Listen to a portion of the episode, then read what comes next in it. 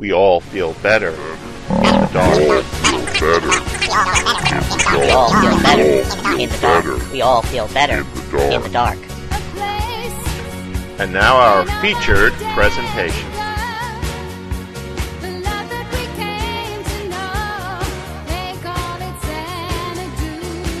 And here we are yet again, ladies and gentlemen. Once more, conquering the world right from a basement in Brooklyn. One of these days I will get that promo out. You- yeah, one day you will get it out. I'm Derrick Ferguson. and I'm Thomas Deja, and this is Better in the Dark, as we are growing a little bit at a time. Yes, we are. We're getting better and wiser. And in fact, we've got a couple of people we want to thank before we begin this potpourri episode. But first, before we get to that, I've got a special presentation Uh oh. for my good buddy Tom here. Here, happy birthday. Oh gosh, thank you. We should mention, by the way, that we're recording on my birthday. We're recording this on his birthday. So I had to run out this morning and get him Oh, something God. because he neglected to tell me. That's what I went out to get this Oh, okay. morning. Well, thank you very much. No problem. I'm so embarrassed, but Now, um, get, your- get yourself something nice to read. Anyway, now that we've Other people that to out the way- thank. yes, you first. we've had a couple of nice mentions around the podosphere. Yes, we have.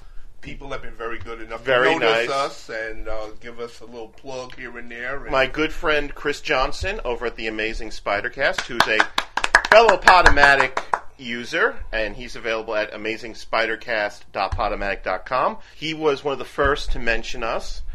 I've done work for him in the past, and I'm going to continue to do it once I get around to it. and And if you ever need another lackey, I'm willing. we also have to thank, and this was really surprising, was we got a very extensive, very expensive discussion and endorsement from one of my favorite podcasts, Cool Shite on the Tube. This is an Australian podcast run by Chris Rattray and the lunatics at Joffrey Street Productions. Guys, go to www. After you listen to this, of course, www.coolshite.com. Check these guys out. They have a new podcast every Sunday night.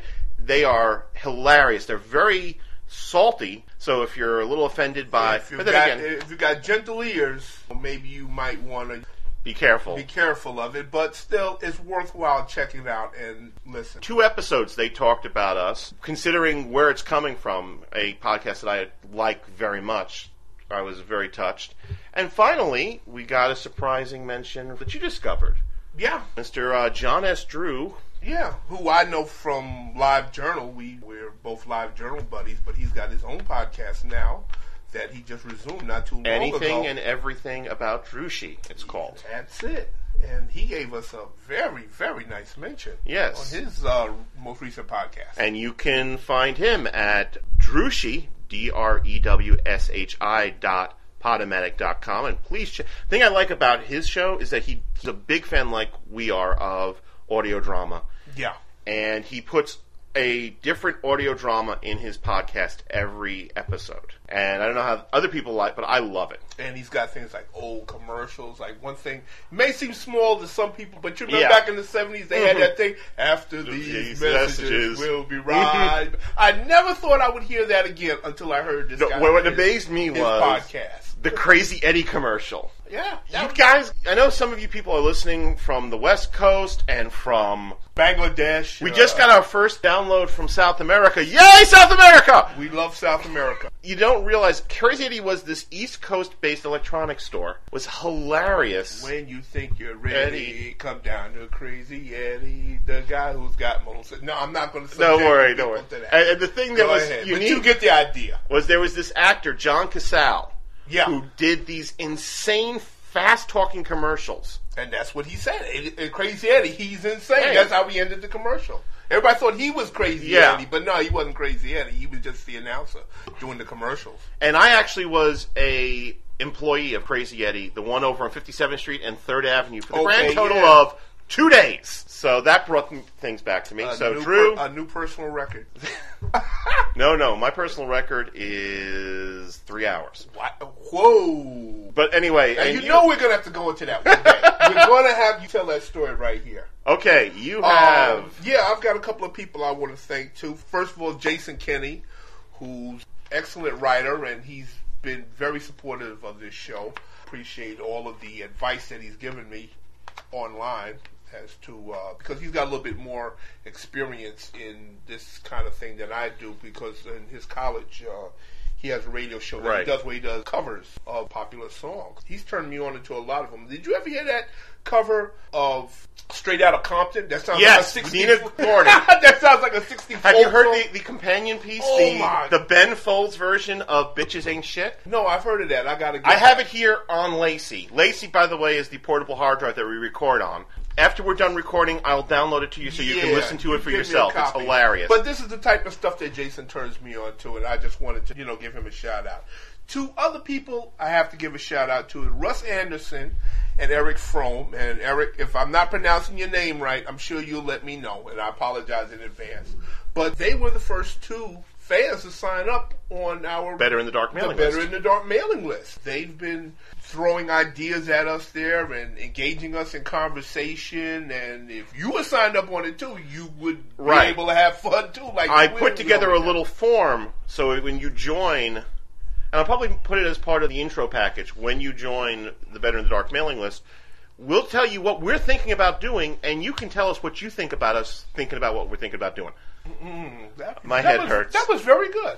You did that better than I did. Yeah, it's a way for you to find out in advance what's going on and what we're going to be doing. And I just wanted to shout out to Russ, who I know personally. I've Right. been to his house. I met his lovely wife. Thank you, Russ. Thank you, Eric. Just keep supporting us, and we appreciate it. You will at the end of this episode, and on every episode, you'll hear the link that will bring you to the Yahoo group Better in the Dark. Join us because we're planning on making this be like a whole fun community.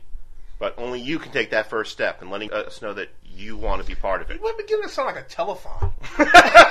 Just- Okay, so now we got all the we got your birthday present out the way, we okay. got the acknowledgments out the way, so now we can go into what is this episode actually about. And Tom. this is another potpourri episode. We've been told that people really like these things because it allows us to go off on a lot of tangents. And our subject today is movies that suck, but you know what? We like them. Because we all have those movies. We have movies that, for some reason, even though everybody tells us they're horrible, our friends look at us like we're crazy when we mention them. For some reason, if they come on TV, we have to watch it. Every once in a while, we'll take out the DVD or the videotape Mm-hmm. Right. and pop it in the machine, and we'll watch it just because we like the movie. Maybe it's a certain performance. Maybe it's a subject matter. Yeah, it could be for any reason at all that you like the movie.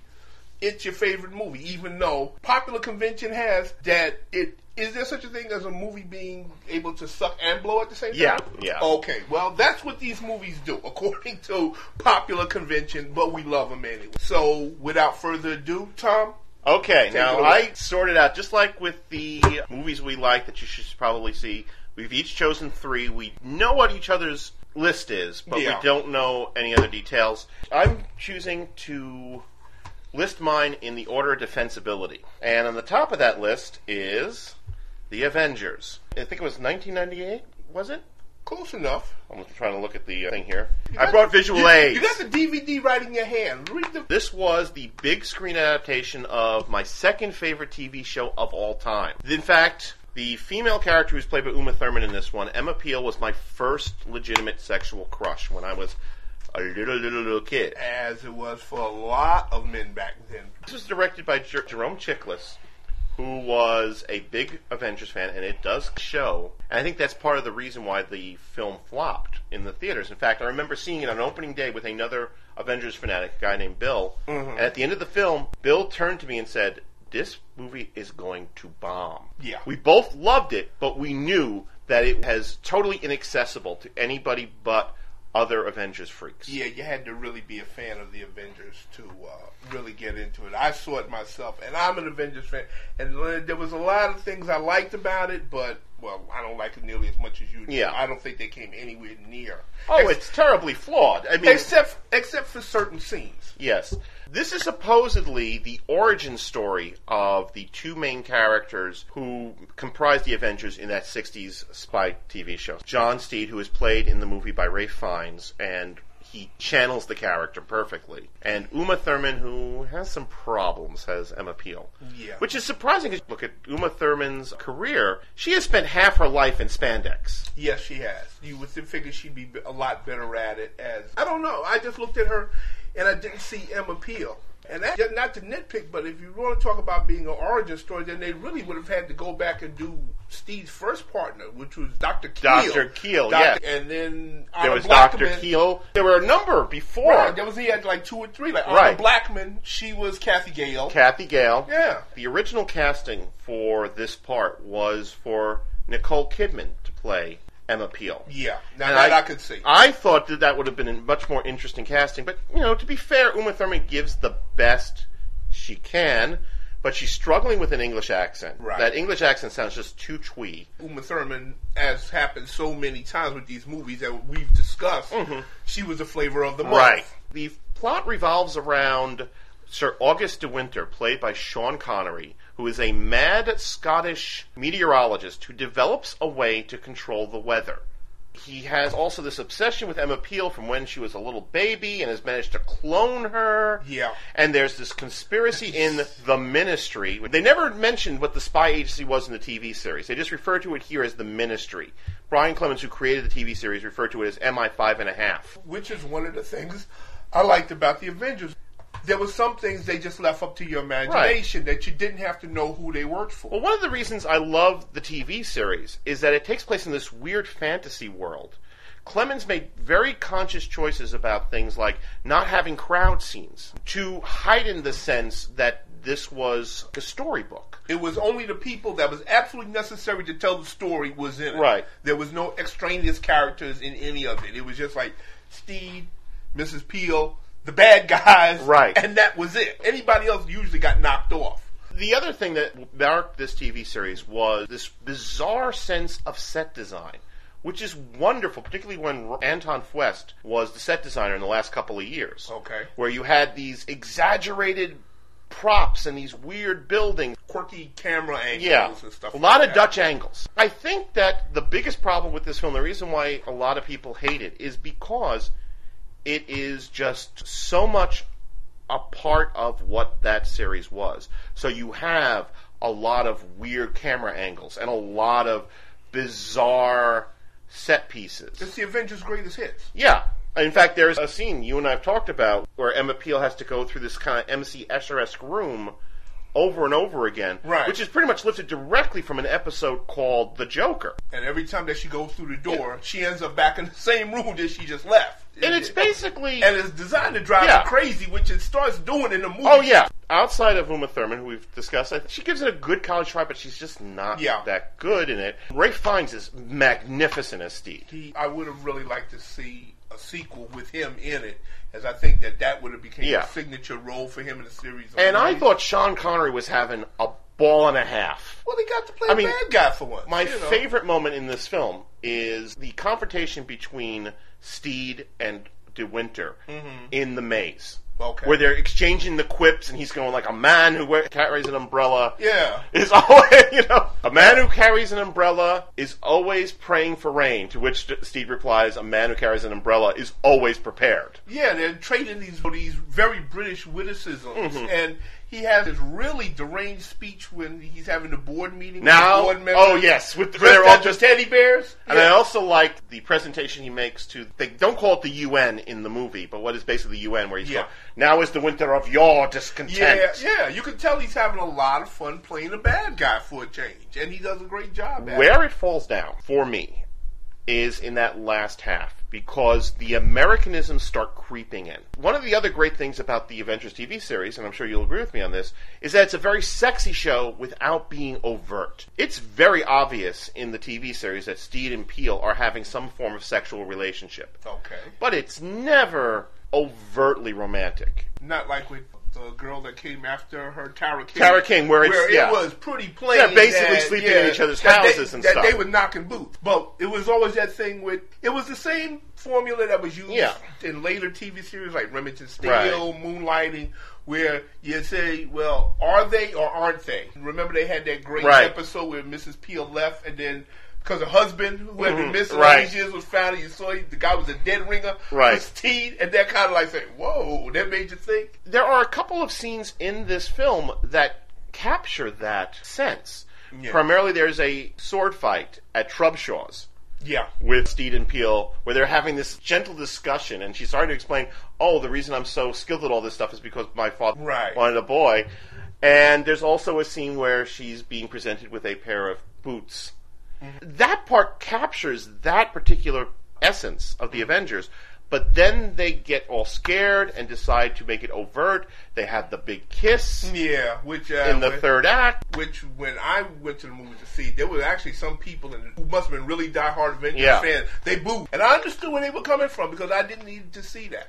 There's some other characters who are wasted in the film. Eddie Izzard is in this Yes, movie. he's isn't in the film Yeah. and says nothing. Eddie Izzard, this talented comedic actor who would have been perfect if he was born 30 years earlier to be an Avengers character, Mm-hmm. does nothing. Yeah, it's very weird to me that they would have. Many, well, I only just recently really got to know him through the TV show.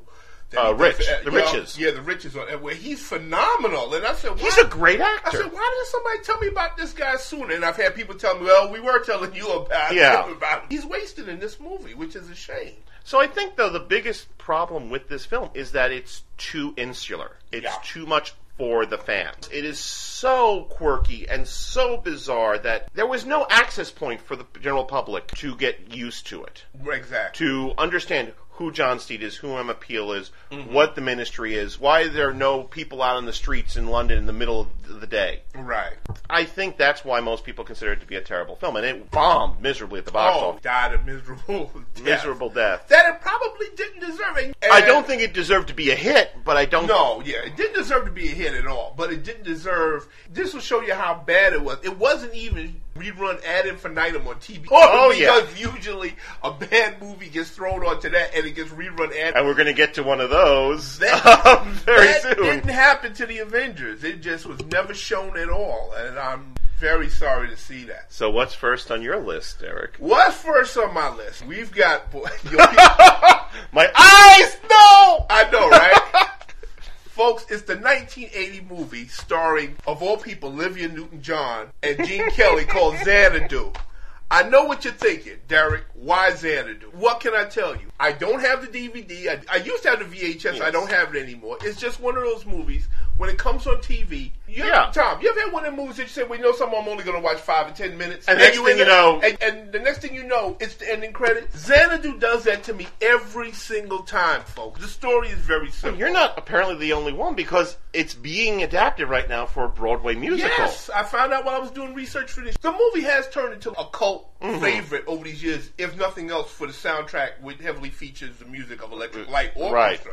A very big favorite of mine and a lot of I'm somewhat people. surprised that they are not as highly regarded as they should be. Oh yeah, because uh, those guys were genius. It's a very heavily, very electronic music, but it's Yeah. magnificent. It's almost like It's orchestra. It's like a, a natural evolution like- from what yeah. the Beach Boys were doing in the end of their Yeah. career. It's pop orchestra music when you listen to Turn to Stone or something like that. I mean, you can't help but say, whoa. The story is very simple.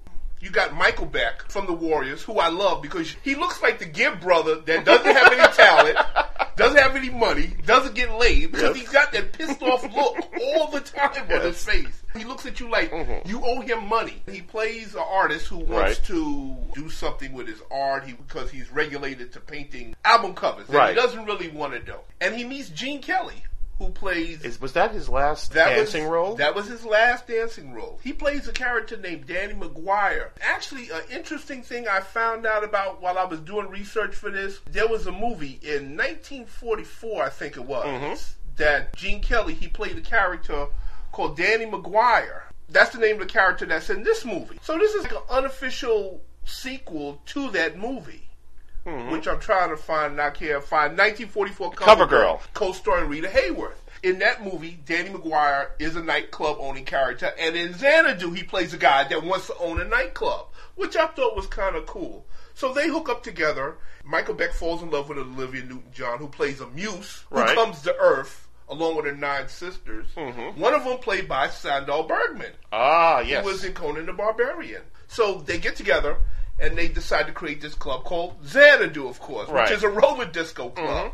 Why this movie has become such a cult favorite. Besides from the music, is also I think it's got some very nice, sweet scenes in it. It's got a scene where Gene Kelly and Olivia Newton-John he's reminiscing about the 1940s, and she shows up dressed as one of the Andrews sisters, Right. And they have a very nice dance scene together. There's another scene where Gene Kelly and Michael Beck are standing in the empty warehouse that they're mm-hmm. planning on turning into Xanadu, and while Michael Beck is fantasizing about a 70s glam rock type Right. of band, Gene Kelly fantasizing about a 1940s big band orchestra, and there's a remarkable scene where the two bands merge together, their styles of music and dance and everything like that. So you that. can almost see why they decided to make this into a Broadway musical. Exactly. It's a very theatrical thing. Right. And you can see how they could do that on stage mm-hmm. because that's what it's like. I don't know. You'd have to be a person that was from the 70s and 80s, I Right. guess, in order to really appreciate this music because it's so unabashedly 70s and 80s. It's every it's got roller disco. Right. Although I wonder if the reason this has become a cult classic is because it's so 80s. Exactly. It's so very much of its time. well, I guess that's why I watch it because yes, folks, I'm that old. I was around during the 80s. You've the- never seen the pictures of me dressed up like something that the B-52s threw up. Oh man, listen! Back in the eighties, I had an afro, I had an applejack, Yeah. I had I had the platform shoes. Oh man, I was fly. You couldn't tell Okay. me nothing. And I hung out at discos. So yeah, when I see this, I am reminded. People forget. I think people who have who were not around during that time don't realize what a freaking phenomena roller disco was. Yeah, d- roller disco was everywhere, man. You could not get away from it. It was a national craze. Mm. This movie has got some good roller disco scenes in it. Not great. Mm-hmm. No, not like Electric Boogaloo, maybe, or uh, Or roller boogie. a roller boogie. It's good scenes. And if, if you like Olivia Newton John, like I do, yes, I Mm-hmm. do like Olivia Newton John. It's nice to hear her sing and dance, and, and it's so obvious that her and Gene Kelly are having so much fun dancing and singing together. Right. Again, like with your first movie event, this one bombed, even though it was Although I think part of that is just timing. geared. Yeah, it didn't come out at the right time when people were into roller. As. Much like another film that I love, even though it's absolutely dreadful, Can't Stop the Music. Can't Stop the Music. Right, exactly. It came out, what, like five years after disco was Yes. dead. So nobody cared about it. Same thing with Xanadu. By the time it came out, nobody cared anymore. I mean, even Gene Kelly said it's bad. You know, I liked the story and he liked Olivia Newton-John, even though he said the movie was bad. Right. Is Xanadu a do a bad movie? Yes, it is a bad movie. It is. The acting is nothing to talk about. I don't remember anybody else that was in the movie outside of the three leads Right. that I've named. Michael Beck, much as I loved him in The Warriors, here he looks like he wants to strangle Olivia Newton-John Oh, half the time I'm wrong. This instead of was- being in love with her. Correct me if I'm wrong. This was the movie that killed Michael Beck's career. Oh yeah, yeah. I think he, there's a quote somewhere that he, in an interview he gave, where he said, "The Warriors opened a lot of doors for me, and Xanadu closed and them." Xanadu's closed it. Yeah, Xanadu effectively killed it. Even though in recent years I've seen him pop up on TV like a guest starring roles, Mm-hmm. Right. like on certain science fiction shows. I think he was on a Stargate Atlantis. So he's still working, but his career had a forward momentum that the Warriors had given him that Xanadu just brought to a screeching halt. But still, again, I love it. And like I said, it comes on. I do the same thing. I'm just going to watch it up until this number. Right. Next thing I know, the Five more credits are- minutes. the ending credits are running, and I've watched Xanadu. Let's go with your next one now. All right, in the second most defensible film on my list, Okay. Dirty Work, 1998. This is the first of a grand total of two starring roles for one Norm MacDonald. Who you, for some inexplicable reason, think is hilarious. I can't explain it. It's funny because there was a period of time when he was very popular. Yeah. yeah. And I remember many years ago, Mad TV was on at 11, and then you had, And then Saturday you had Live. Saturday Night Live. Yeah. And Norm MacDonald at that time was doing the weekend update. okay. And I remember if I was home, I would watch Mad TV because that was during a time when Mad TV was the greatest sketch comedy show Falling down in the world. On the floor, hilarious. when you had Artie Lange doing My Dead Black Mama. yeah.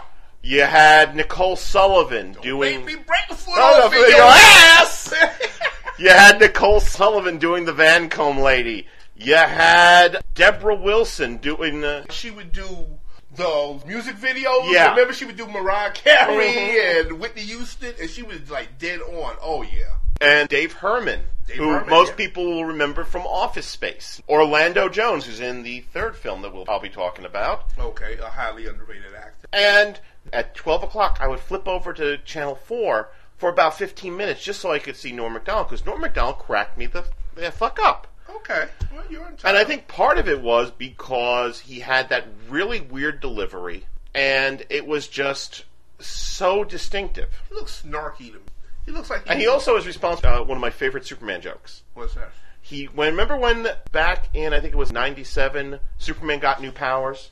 Was 97 98? Yeah, Electro Superman. Electro Superman, and he reported this on Saturday Night Live, and he said they are switching Superman's costume to this. When asked why, the editors at DC Comics said the old costume wasn't gay enough. oh my god.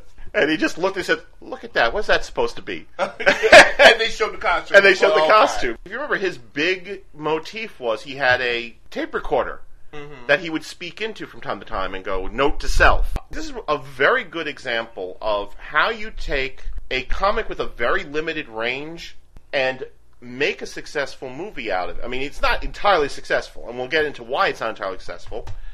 Bernie Brillstein, who was his agent, Okay. put this film together. There are cameos and or major roles by a lot of Brillstein's Client. clients. Okay. For example, Don Rickles shows up Oh, okay. in an extended sequence as one of Norm Macdonald's bosses.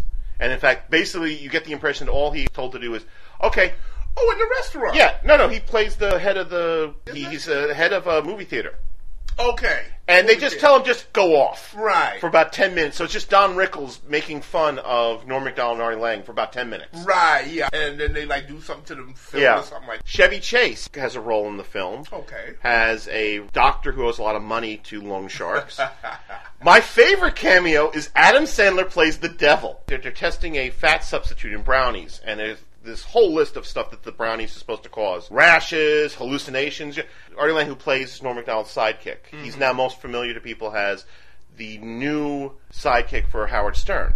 You're right. They both eat the brownies, and Artie Lange has a little itch on the back of his neck, but Norm MacDonald has full out rashes, shakes, and he's hallucinating Gary Coleman in the seat with him, mm-hmm. laughing at him while Adam Sandler has the devil, stands over a barbecue pit with a pig roasting, going, We eat the pig and then we burn!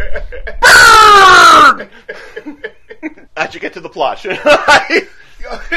There is a plot. There is a plot. Somewhere in all of this hilarity. Norm MacDonald plays Mitch Weaver, a ne'er do well who does not keep jobs very long. He's never known who his father was. He learns that his father is the father of his best friend, who had this weird kind of like open relationship with his wife. Okay. And when he has a heart attack and needs an operation, McDonald and the sidekick, played by Artie Lange, who's also his brother, has to raise fifty thousand dollars. And what he does is he forms a revenge for hire business called Dirty Work Inc. Where Alright. basically, if somebody's pissing you off, you can pay them money. You pay them money, and they'll get yeah, you back. and, and right, and they'll get them back. so, for example, there's a girl that he likes, played in by other words, they do the same job that Yeah. in-laws do. He has a girl that he likes, played by Traylor Howard. Okay. who has a terrible boss who runs a used car dealership. He's doing a live TV show, so basically he hires a bunch of hookers to crawl into the trunks of all these cars and pretend to be dead. All right. So while these guys doing this live presentation, Norm Macdonald is like opening up the. Cl- There's a dead hooker in there. Oh, oh my god! I haven't seen so many dead hookers in my life. the main villain is played by, of course, Christopher McDonald, Shooter McGavin from Happy Gilmore. And that's probably a wise choice because Norm MacDonald is not a, an actor. It is very obvious he is not an actor. He's barely a comedian, if you ask me. Okay, I but understand. you like him a lot more than I do. So, So what they end up doing is surrounding him with people who are With- decent fu- comedians funny. and actors. Artie Lange is hilarious. oh yeah, he's a funny guy. He's and Christopher funny. McDonald plays basically Shooter McGavin again. So they've got the support system of proven Right. people. And Jack Warden plays the father. Okay, There are enough people around him who know what they're doing to shore him up. exactly. The film is not a good film by any stretch of the imagination. There's a number of very tasteless jokes, primarily one dealing with prison rape, and one bizarre scene where Artie Lange pisses off the side of a building. But let me ask you a question. Yeah. Not to get you off the subject. Okay, sure. But what's wrong with a tasteless joke if it's funny? Isn't Because that, you know what? Isn't that why we're going to see comedy? The prison rape joke goes on too long. Because it's like Blazing Saddles. Like, for example, there's another joke in this film where they come across some homeless people who were former employees of the Christopher McDonald character. Okay. And one of these employees, and it's like a motif, they do it three times, has this tendency to go off on these monologues. Oh, okay. And because the monologues are relatively short, and like whenever he starts talking like that, music swells up on the soundtrack until he turns around and everybody's left him. And that worked because it's relatively short. But this prison rape gag goes on and on and on some more. Right. And then it's brought up again later on in the film. I get you. They beat it to death. Because same- it's like, cause it's like Blazing Saddles. Because Yeah. I've had people that I've shown Blazing Saddles to, and they've said to me, "Well, aren't you offended by the use of the word nigga?" Because the Yeah. word. I said, "No, because it's funny. Right. It's used in a context where it's funny. So that's why. Much like know- that scene in Kentucky Fried Movie, The Daredevil. Yeah, tasteless. And I've had people that have said that to me. Well, Right. I don't like that. You know, well, why not? Because it's tasteless. Yeah, but it's funny, and that's what you go into a comedy for. And to me, when you're in a comedy, the job of the people making the comedy is to make you laugh. Right. I don't care what they got to do; they got to make you laugh. Otherwise, they're not doing their job. And I think, at least for me, this film does still make me laugh, even though there are these stretches where I'm like, why am I watching this again? and some of it is watching Norm MacDonald who does not know how to act with any credibility. Okay. Like at one point, they're trying to get back at these frat brothers who beat them up. They buy these cop uniforms. First thing they call the frat boys, and there are fake cops going around, guys dressed up as cops, and they steal a bunch of stuff. Okay. And then he hangs up, and goes, calls the police, go, hello, real cops? And for some reason, that just cracks me up. Some jokes are like that, just the way that they're delivered. Right. You can't make And that's part just- of the- the reason I liked Norm MacDonald was he had such a bizarre delivery. It was a delivery. Yeah, well, some comedians are like that. It's just the way they say certain things can make me crack up every time they say. because they do establish early on that he has this habit of taking notes on his tape recorder, Okay. much like he was on Saturday Night Live at the time. Uh. And at one point, they're playing stuff back, and they accidentally get memo to self. Buy ass wart cream for this big wart on my ass. Once again, the way he reads the line Uh huh. Sells the sells the scene, Uh-huh. even though he can't act. He can't act. At the moment, he sells the joke, which I Right. guess is the point. Which is why I guess you like the movie. Unlike the Avengers, I probably would not recommend this to other people, though. You would not? Why Mm. not? Because I realize how terrible it is. It's just not very good. But I love it. Well, that's the main why we have this episode going on. I'm up now. You're up now. Now, as most of you might know from my live journals and from reading my reviews, I'm a huge fan of westerns. I love westerns. My father turned me on to westerns when I was a little kid. When he took me to see the Wild Bunch, I saw the Wild Bunch in the theater. Mm-hmm. Yes. and it traumatized me for life because I came out of there, man. I love westerns to Yes. death. But even as much as I love westerns, I have to admit that there are some westerns that really, really are bad, and this is one of them. It's the Alamo from 1960, the John Wayne version. Not to be Alamo. confused with the more recent one with No, Dennis Quaid. which I have to say, in the defense of the 1960 movie, even though it is horribly racist, Yes. it doesn't get one damn fact about what really happened at the Alamo correct. Mm-hmm. But it's exciting to watch, unlike the more recent version, which is a snooze fest. Right. Yes, the more recent version is more politically correct. Yes, they do get the facts right. Is it as fun? No, it's not as Right. fun, to be honest with you. You've got John Wayne playing Davy Crockett. You've got Richard Widmark playing Jim Bowie. Mm-hmm. And you have Laurence Harvey playing Travis, which were the big three of the Alamo. So you have a decent cast. You've got a wonderful cast. You've got a great cast. You've got like little character actors in the back, Chill Wills and stuff who mm-hmm. gets to sing a couple of songs. But this movie, it's all told from what you would expect from a John Wayne movie, which he directed, by the way. I did not know that. Yes, he did. Despite rumors that people had for years that Howard Hawks mm-hmm. actually directed this, or John Ford, Right. who, as you know, was John Wayne's good buddy, and Right. he directed many of John Wayne's most successful films, like She Wore Yellow Ribbon, mm-hmm. Red River. There was a rumor that it was actually John Ford that had directed this movie, but no, that's not it. John Wayne, for better or worse, Right. he, mostly for worse, he directed this. But like I said, to give him his credit, he knows how to direct action scenes. And the final fight with the Alamo, when it happens, it's very exciting. It's very thrilling. You've got nice little character bits with John Wayne and Richard Widmark, Mm-hmm. where they're talking about freedom and liberty. And this movie is so slanted toward the Texans and their point of view. We actually never hear the Mexican side of view. Right. So we don't know anything about how they feel about this or what's going on. They're just there just to be slaughtered by the heroic white guys. Right. Basically, that's what they are. They're set up as clay pigeons. What you were talking about a minute ago about just the delivery Right. of something sells it. You have these two guys that are in the movie, and all throughout the movie, they're like certain bits of dialogue will go along, and one guy will turn to the other one and say, well, did he say what I thought he said? and the other guy say, he do. it do. Or he said, he said, does that mean what I thought it meant? And the other guy said, it do. do. That's all they say through the movie. But the way they do it, I crack up. No matter how many times I see this, I just love it. Richard Widmark, who I love, Right. he's one of those actors that I call old time tough. That he looks as tough as characters that he plays. Mm-hmm. And he obviously has a great time playing Jim Bowie. Him and Laurence Harvey go at each other all throughout this movie. They hate each other with a passion because Laurence Harvey, Frank, he talks with this upper crust accent and he says, Yeah, well, I'm better than men that I'm leading, but I can't let them know that. Right. He's got lines like that. He's not a likable guy at all in this movie.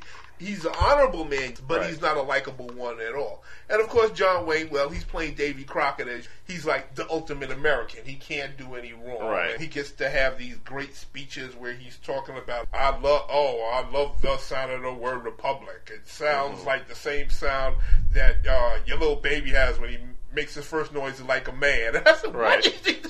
You know, and it's just Hello? That, it- it's just that stuff all through the three-hour running time. Matter of fact, I think it's a little longer than that. Is it a good movie? No, it's not a good movie. It's very offensive on a lot of levels, especially for me because they have a scene where Jim Bowie, Richard Widmark, mm-hmm. got this faithful slave that's following him all through the movie, played by Jester Hairston, Right. who most people might remember from the TV show Amen. He's been following them all throughout the movie. He's been faithful. Now, Santa Anna's army is surrounded the Alamo. They're getting ready to come in and slaughter them the next day. That's the moment Jim Bowie decides to give the guys Right. freedom. well, it looks like we're going to die. So long. He says, "Well, what the hell do I need freedom Right. for now Well, we're about to get slaughtered?" And what's even more offensive, decides to take it, and he stays loyal to his Right. faithful master, and even throws himself in front of him when you know when the Mexicans break in with their kill Jim Bowie. Right. Yeah, it's a highly offensive movie. It's racist on a lot of levels. However, whenever it comes on Turner Classic Movies, I do the same thing I do with Xanadu. Right. I said, "Well, I'll just watch a few minutes of it." Now, let me ask you this. Yeah. You mentioned that you, you thought this film was racist and offensive. Do you think that that was because of the time frame in which it was made? Yeah. And I'm glad you brought that up because whenever you look at movies that were made back in this time period, you have to look in the context of when it was made. Right. For that time it was made in 1960, it wasn't a racist movie because we weren't as enlightened as we are. Boy, am I going to get mail about that. We're not as supposedly as enlightened as we are now. And we're not as sensitive to racial issues as we were then. Back then, they were just making a movie, and this was how they looked at race relations back then. That's how come I can watch movies that were made in the 1930s where some people have said, well, how can you watch that? That's racist. It's racist we're looking at it now. Right. But I look at the movie in the context of when it was made. However, I do realize that some people now they wouldn't want to see a movie like The Alamo because it's racist, and they say, "Well, I don't want to watch that." Instead of just looking at it as entertainment. As an artifact. yeah, I look at it as entertainment, which is what it is. It's a big, stupid, dumb movie. Yeah, is it trash? Yeah. Is it any good? No. John Wayne has frankly made better movies. Mm-hmm. He made a lot of better movies than The Alamo. But for some reason, it comes on. I'll turn it on. I'll watch it. Next thing I know, ending credits. The next one, my final pick, And probably your favorite. I don't know about my favorite. Well, out of the three that you've discussed, although I think the dirty work is secretly. This one is also based on a historical event. Although I'm baffled as to how I can defend this one. I really am. try, Tom. Try. Okay, those people who know me know that probably my biggest passion outside of comics and films is football. I am a major football fan. I bleed the green and white of the Jets.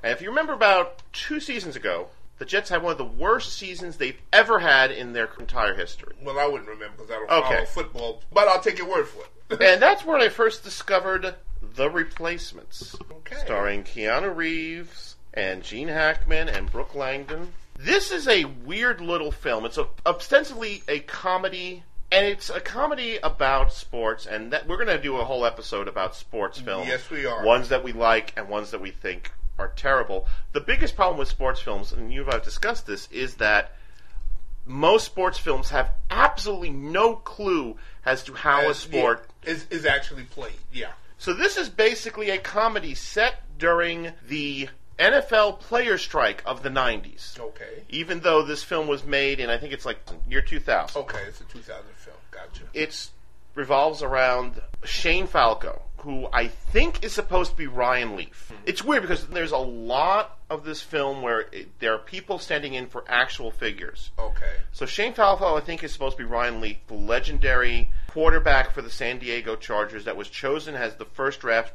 choice back in the early 90s, who was an absolute disaster hmm. and only played one season Wow. Okay. before retiring.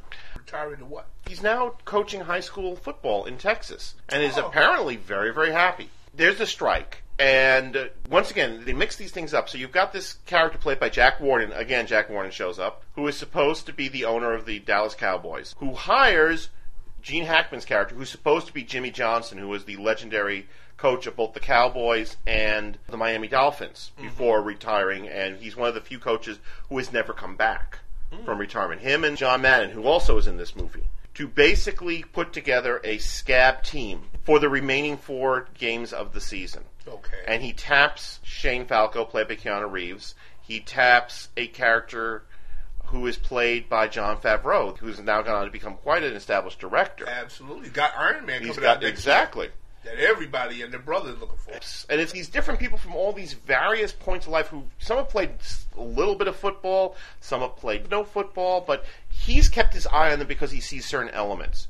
So there's a character who's played by Orlando Jones, who I think is based on Michael Irvin. So you're telling me that I can watch this movie and I'm going to spend most of my time watching and trying to figure out who's supposed to be Well, who? for me, because I'm so knowledgeable about football, like for example, the only team that's mentioned is the name of the team in the, that's the center of the film, the Washington Sentinels. Okay. If you look at the uniform that they wear here on the cover, uh, Okay. Which Which, is- I'm looking at right now. it is based very, very closely on the old New England Patriots uniform. okay. There are other teams in this film. There's one team that's supposedly from Detroit that is obviously the Pittsburgh Steelers. Another team that's from Dallas that's obviously supposed to be the Oakland Raiders.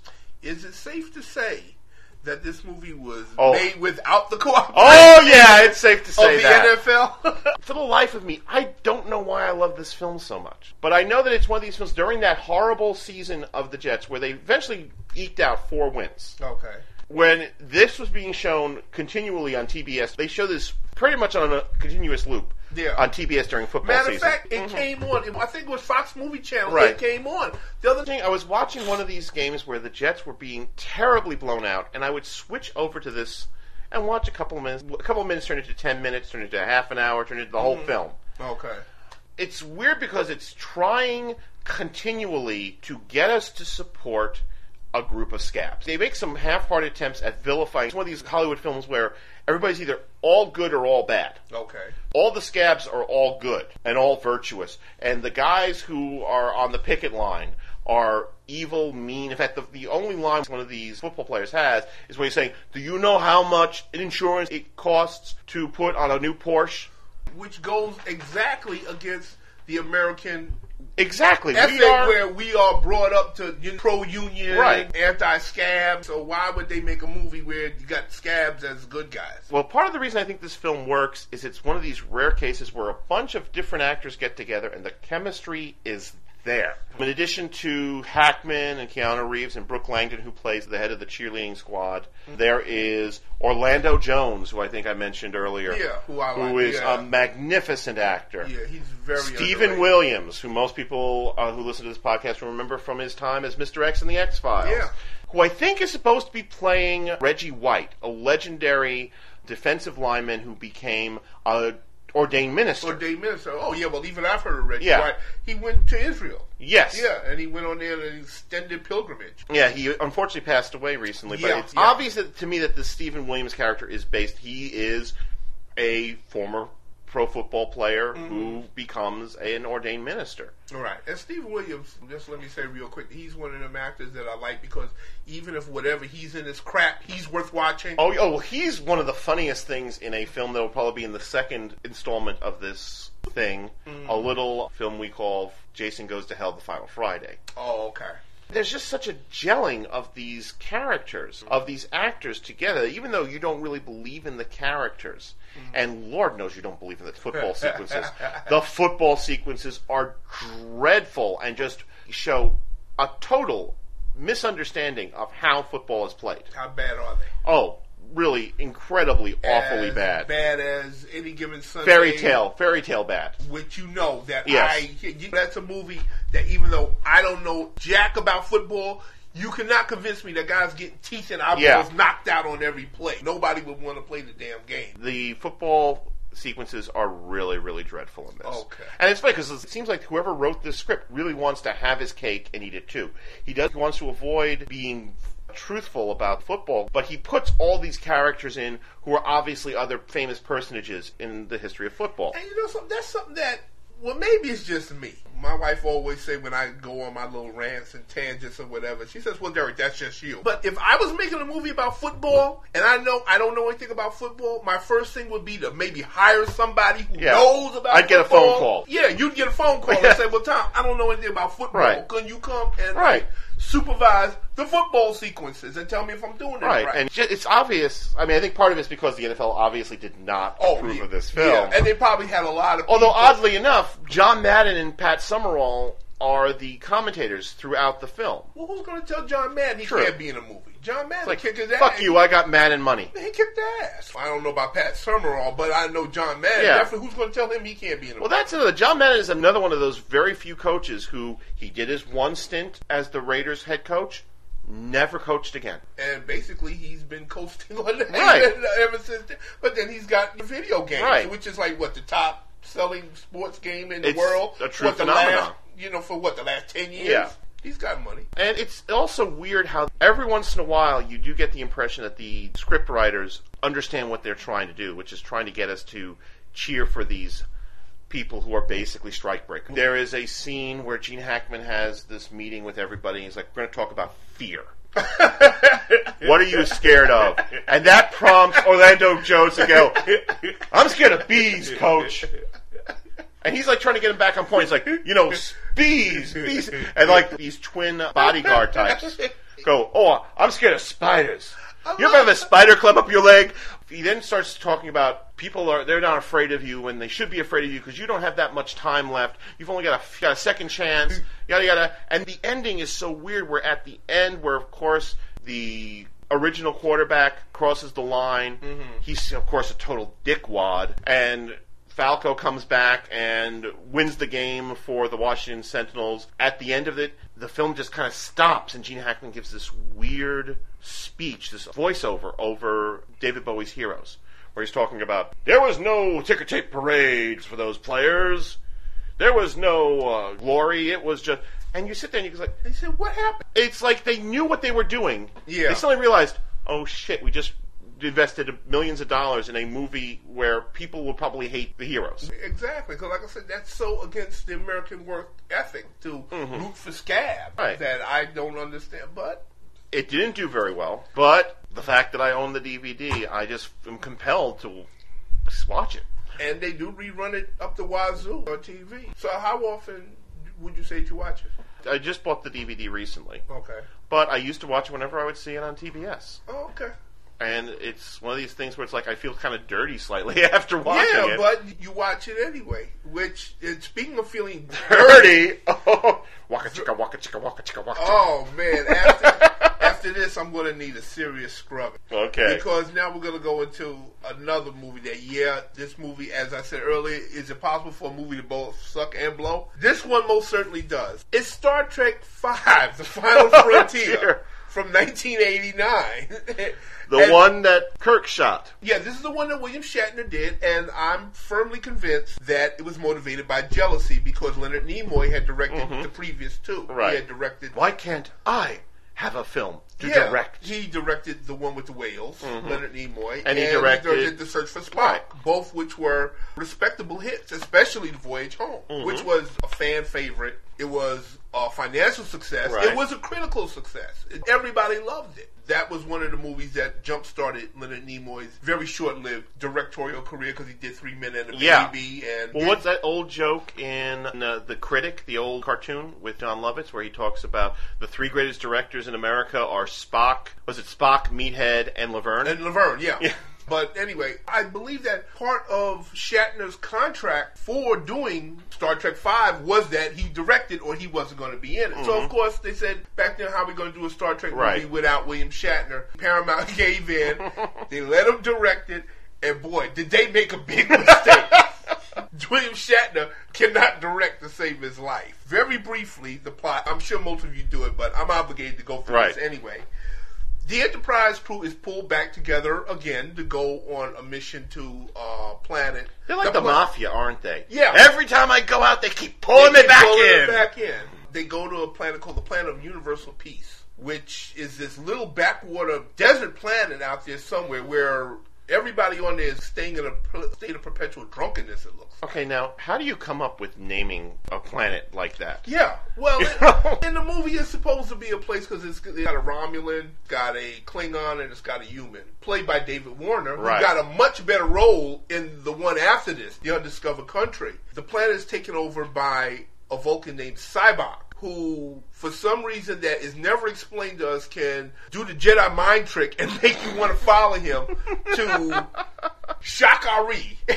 Right. Which is the legendary planet that is the basis for heaven and all of the like the Klingon, they got a place called heaven, Right. the Romans got a place called heaven. It's basically supposed to be heaven. And Right. Sybok wants to take everybody there. Unfortunately, Sha Ka Ree is at the center of the galaxy, past the Great Barrier, which supposedly nobody has been able to penetrate. Right. But Sybok needs a ship to do this.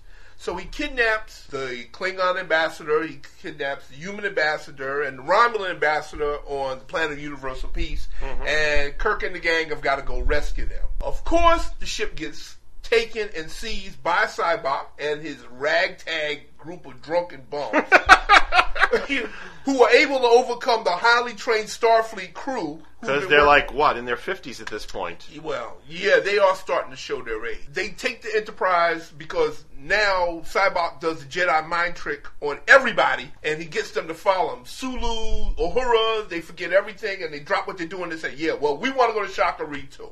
But he can't do it to Spock, who, as it turns out, is his half brother. Dun dun dun. Okay. Yeah, which well, I'm going to get to that in a minute, but let me go on to the finish with the plot. So anyway, the Enterprise goes through the Great Barrier with absolutely no trouble at all. This mythical Great Barrier that nobody can penetrate, they go through the Great Barrier. So it's just a great story. yeah, psh, it's a sucky story because they get to the planet and they meet God, and Kirk asks them, What? Hi, I'm God. yeah, basically Take that's what it is. Yeah. They go down to the planet, and meets God, and he says, "Well, I need your ship to go past the Great Barrier." And Kirk asks, "Well, the only question in the movie that makes sense: well, Your God, what do you need with a spaceship?" You know, I want to look cool. it's little touches like this. I mean, I'm rattling this off real quick, and you know why I'm doing that? Because that's the only way this story makes sense if you say it like that. Because at any point in this movie, if you stop to think about the plot, you'll turn the movie off. Why don't I turn it off when it comes on TV?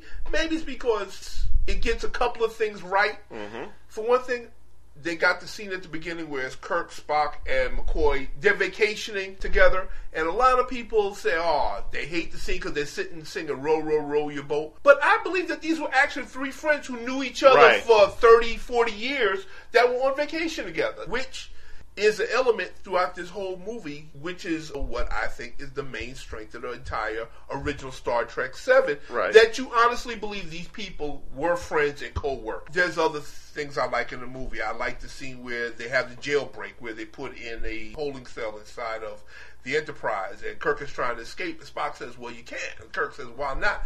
And Spock says, "Well, they already put the most resourceful, intelligent person in one of these things to see if he get out. He couldn't get out." Kirk says, "Well, who was that?" Spock said, "Well, me." There's an element of humor like that. Spock could be a dick sometimes. Oh, and couldn't he says it with such a deadpan expression. You have that. You have the great moment when they're going through the Great Barrier, and Kirk and Spock and McCoy.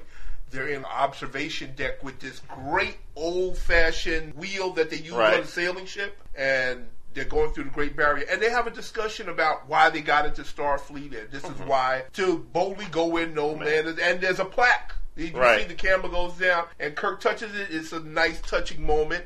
Unfortunately, we've got other moments like the whole thing with Sybok being Spock's brother, and Kirk has a moment where he says, Is there a rationale for that? supposedly Spock's father Mhm. was married to a Vulcan princess before he married Amanda, Spock's mother.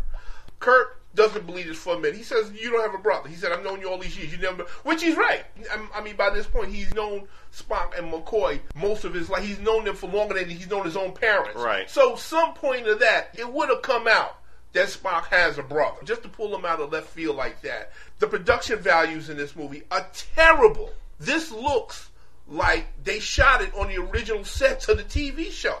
It says here that the budget was $28 million. It's 27.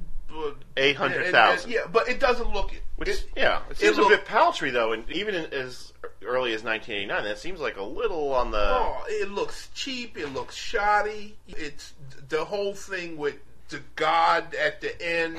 I'm still trying to wrap my eyes around God having tea. Yeah. Hey, how you doing? I mean, basically, that's what happens. I made scones. They come down to the planet, and these stone pillars jump up out of it, and this big face shows up and says, "Hi, I'm God. thanks, for, thanks for coming." Here's my card. Now- little, little white card just says God. now, can you take me past the Great Barrier so I can go back? Even for me, for a Star Trek fan, it's a terrible movie, but I watch it probably because it's the one that's most like the TV show. Right. It looks like it could have been an episode from the hypothetical fourth season that was never Right. made. If a fourth season had been made of Star Trek, you could see this as being like a two part episode of that. Mm-hmm. It's that bad. It's universally regarded as the worst of the Star Trek movies. Me personally, I don't think it is. I think Nemesis is actually worse than this. Uh, okay. I don't like Nemesis. Which one is that one? That one is that's a new generation one. That was the last Next Generation one. That was oh, the one on the planet with. No, that was the one with the clone of Jean-Luc Picard, the Romulan, and that's the one with Data bites the dust. Data gets. Oh, the Borg one. no, the Borg one was First Contact. It makes my head hurt. Well, you're not a Star Trek That's guy. true, yes. Yeah, so you don't know because Nemesis they did what they usually do when they tried to revitalize the thing. They remade the Wrath of Khan. They tried What to do you make of J.J. Abrams being tapped to revitalize the franchise? I don't. In, in my opinion, they should not do anything with Star Trek for at least ten years. It's time to give the franchise a rest. We've had Well, what, we had a bloat for a while because you had Next Generation and Deep Space Nine, Nine, then you got and Voyager. Voyager, all at the same time. All at- all three of them were running were at the all same running time. at the same time. They did take the hint from Enterprise, Right. which got canceled after only three seasons. It lasted that long? They didn't take the hint from that. If you go to, most bookstores, most Yeah. bookstores now have a Star Trek section Yeah. to itself because there's that many books out there. There's comic books, there's graphic novels. We've got the movies in DVD. We've got the TV series on DVD. We don't need any more Star Trek for a while. They should put the franchise to rest for at least 10 years. Don't touch it. Let people have a chance to get tired Right. of it for a while. They don't give people a chance to get tired of Star Trek. You have the fans, God bless them. And I understand. I love Star Trek too, but you know something? Everything comes to an end. Right. Everything has a season. Star Trek cannot go on ad infinitum. The only way it can continue is to give it a rest and then let some other people with a whole new mindset and a whole new way of looking at it come in and do something. J.J. Abrams, I don't know. Last question, and then we will put this to rest because we are going a little over today. Yeah, we'll go a few minutes over. Go ahead. Let's say that Paramount does decide to bury it for 10 years. Right. How do you think they should bring it back? As a new TV show? Do they go back to the first and just basically do a new version of the first cast? I, you know, Do an entirely original series within the same world? From what I've been hearing, I've been hearing that because they went to William Shatner and they asked him, "Well, how do you feel about us recasting the part of Kirk?" Yeah. So I've been hearing that yeah, they are going with a new Kirk and a new Spock for this one. For a while, I heard that they were going to go back to the. They've talked about this idea a number of times the Starfleet Academy. Oh yeah. With the idea of doing a movie which shows how Kirk, Spock, and McCoy first met. Yeah, all got together. Yeah. Matter of fact, they even thought about doing that uh, at one time As a TV show. as a TV show with Wesley Crusher, having Wil Wheaton. Yes. Have him be the star, and he would have a young crew that he'd be kind of the leader of. If I was going to bring it back, I would bring it back with a whole new cast of characters and just do Just use the way. universe. Yeah, just use the universe and do a whole new cast of characters. Because now they're getting to the thing where they're strip mining what's been done before. Not that I don't say that they couldn't get good actors to do it. Gary Sinise, he'd Right. make a perfect Dr. McCoy. but you look at him and he looks kind of like DeForest Kellogg. Although I got to admit, we talked earlier about alternate casting. Mm-hmm. I would love to see that pilot that they shot for Voyager with Genevieve, Genevieve Bujold Bujold, yeah. as the character. Yeah, as uh, Captain Janeway. Yeah, because I'm a big Genevieve Bujold fan. Me too. And I don't like Star Trek, ladies and gentlemen. I'm not a Star Trek fan. Mm-hmm. But they originally had announced Genevieve Bujold has playing Captain Janeway. I was actually willing to give this ep- You would have watched that. I would have bet- watched it. Yes. I bet your ass would have watched But I think one. that she was just unhappy. Apparently, she was unhappy with during that first shoot. they agreed. Genevieve Bujold and Paramount agreed it just wasn't working out. Right. And they shook hands and they parted as friends. Okay. I would have liked to see that myself. But anyway, that's it for me in Star Trek Five. Is it the worst of the Star Trek? mo- Yes, without a doubt, it's the worst. but still, it'll come on. The Sci-Fi Channel. Yeah. It was on not too long ago. I said, well, let me watch the part where Kirk and McCoy and you know they're all around the campfire and they're mm-hmm. toasting the marshmallows. I'll watch that and then I'll go wash my hair. Next thing I knew, Movie's over. and the credits was up, and I was sitting there, you know. We've actually talked about maybe doing a series much like we did with the Marvel and the movie series, Yeah. talking about the Star Trek phenomena. And if you guys are interested in hearing us go on about that, Right. you can. There are a number of ways you can tell us this. And tell them what they are, Tom. You can contact us at our email, which is better in the dark. That's better, the letter N, the dark, at gmail.com. You can, of course, join the Better in the Dark Yahoo group. Oh, then we'll have the URL mentioned at the end credits of this episode. Or you can just drop us a line through Podomatic by leaving a comment on this episode. Folks, please do vote for us on Podcast Alley. Oh, Remember, yeah. vote for us every month because that determines how high up we are on the search engine. So, for example, when I put in Better in the Dark, we're number 35 on that list. Oh, we're 35 We're now? 35 now. We used to be like number 2,000. 35 with a bullet, folks. Yep. So We're moving up the charts. And we're going to be taking a break like we usually do on our monthly recording sessions. And then we're going to come back and talk about the X Men. Okay, yeah, but that's it for this, This episode. episode. We hope that you've enjoyed it. And if you see these movies on television someplace, Please don't blame us too much. yeah, try not to blame us too much. So it's good night for me. and it's good night for me. And remember, no matter what you do, go see, that, that movie. movie.